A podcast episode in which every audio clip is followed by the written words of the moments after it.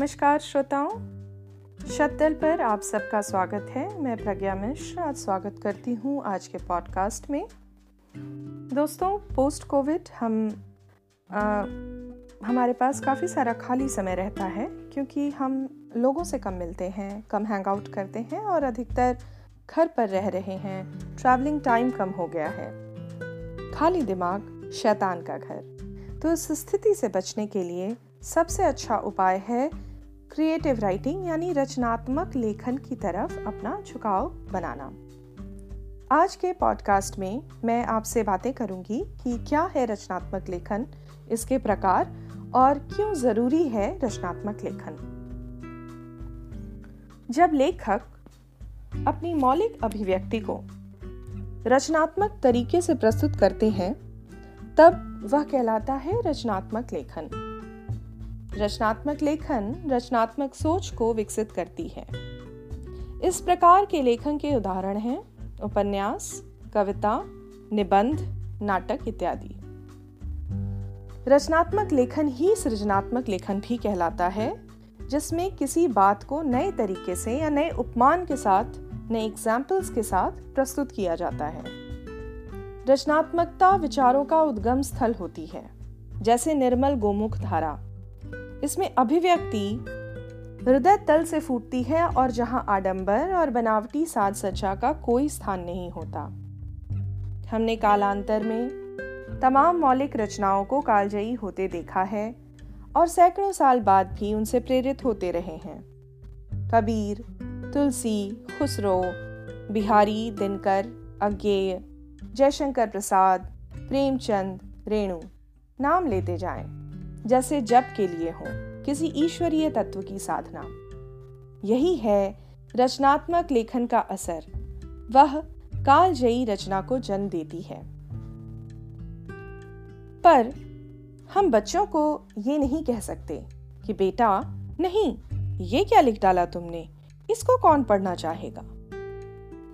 उनकी कोमल अभिव्यक्तियों को स्थान देकर, उन्हें प्रोत्साहित करना रचनात्मक सोच के पालने में जीने बराबर है।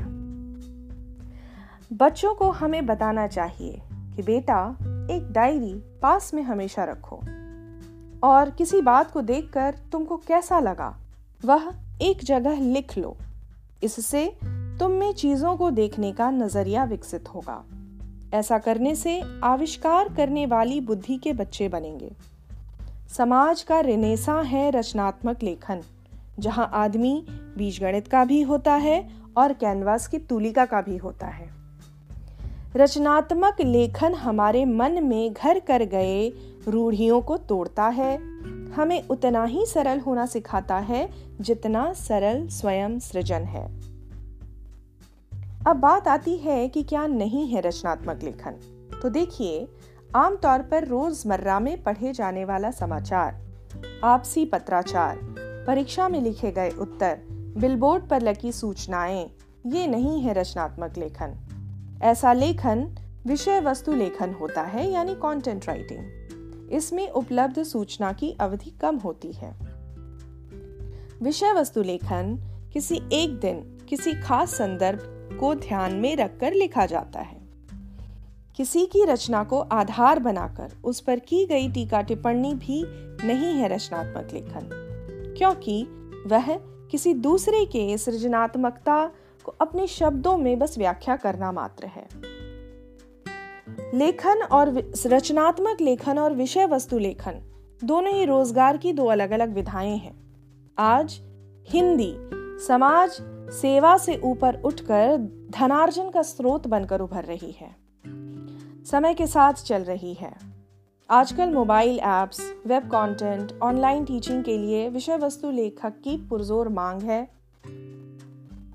परंतु इसका मतलब यह नहीं कि रचनात्मकता बैकसीट पर चली गई। रचनात्मक बने रहने के लिए किया गया अध्ययन हमारी मौलिकता को पुख्ता करता है जिससे हम लंबे समय तक किसी भी फ़ील्ड का बाज़ार कैप्चर रख सकते हैं। क्योंकि नई सोच ही नई संभावनाओं को जन्म देती है और हर नई संभावनाओं के साथ खुलते हैं अवसर के नए पट। लॉकडाउन में मैंने तय किया है कि लिखना पसंद है तो सीखना भी पसंद है। कोई लेखक की ये डिसेंट्री थोड़े ना है कि आदमी लिखता जाए और भीतर नया कुछ आत्मसात ही ना कर पाए। अच्छा लिखने के लिए ज़रूरी है अच्छा पढ़ना। अब दुनिया को ज़्यादा से ज़्यादा रचनात्मक सोच की ज़रूरत है, क्योंकि बंद डिब्बे से ज़िंदगी को किसी प्रिज्म में तब्दील कर देना होगा। एक आशा की किरण को सात रंग फूट कर बाहर निकलना होगा। रचनात्मक लेखक बनने की सबसे बड़ी योग्यता भाषा पर अच्छा नियंत्रण है। इसके साथ ही समय, समाज और विषय पर लेखन कर जिस पर लेखन करना है, उस पर अच्छी पकड़ और समझ होनी चाहिए। पंच लाइन्स कम से कम शब्दों में अभिव्यक्ति का हुनर भी होना ज़रूरी है। जिस विषय को आपने पसंद किया है, उस पर अपने विचारों को कागज़ पर उतार लें, दोस्तों से चर्चा करें, किताबों, अखबारों और इंटरनेट से उसके बारे में जानकारी एकत्र करें।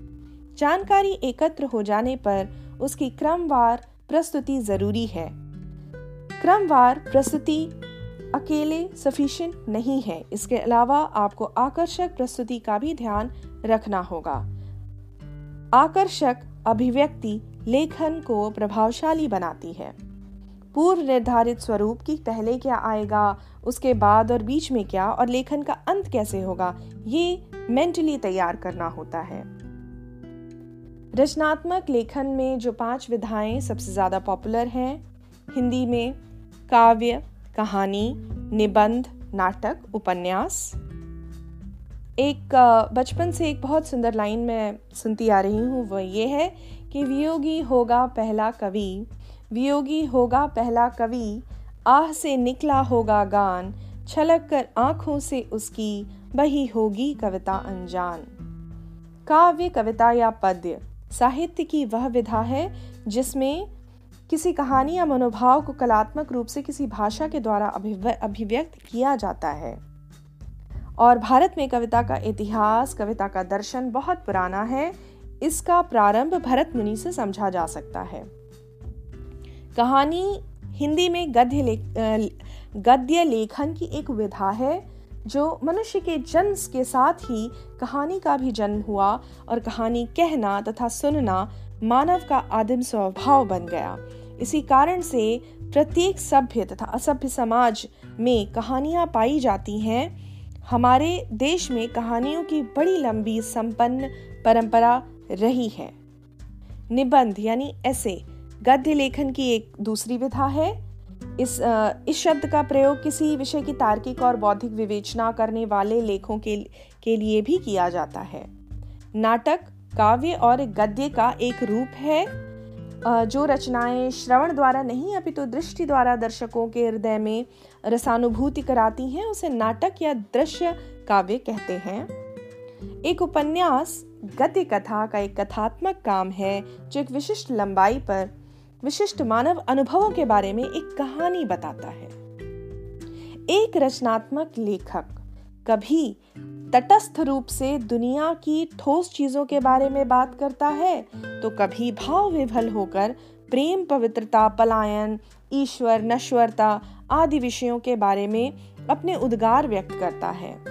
अन्यथा लेखन में वह अपनी अपूर्व कल्पना का इस्तेमाल करता है। आज की चर्चा हम यहीं पर रोकते हैं। इस विषय के बारे में हम आगे आपसे और बातें करेंगे और क्या कुछ संभावनाएँ हैं रचनात्मक लेखन को लेकर के? क्या क्या छुपा है रचनात्मक लेखन के अंदर? इसके बारे में आगे के पॉडकास्ट में और चर्चा होगी। आज के लिए बस इतना ही। इस चर्चा को आशा करती हूँ कि रचनात्मक लेखन के प्रति पूरी चर्चा सुनने के बाद, जानने समझने में आपकी रुचि बढ़ी है, अध्ययन आप सभी अध्ययन उन्मुख हों।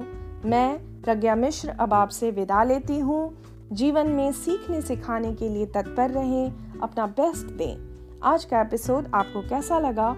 कमेंट करके हमें ज़रूर बताएँ। किसी विषय पर आपको एपिसोड सुनने की इच्छा हो तो अपने सुझाव कमेंट में ज़रूर दें। धन्यवाद शुभ रात्रि।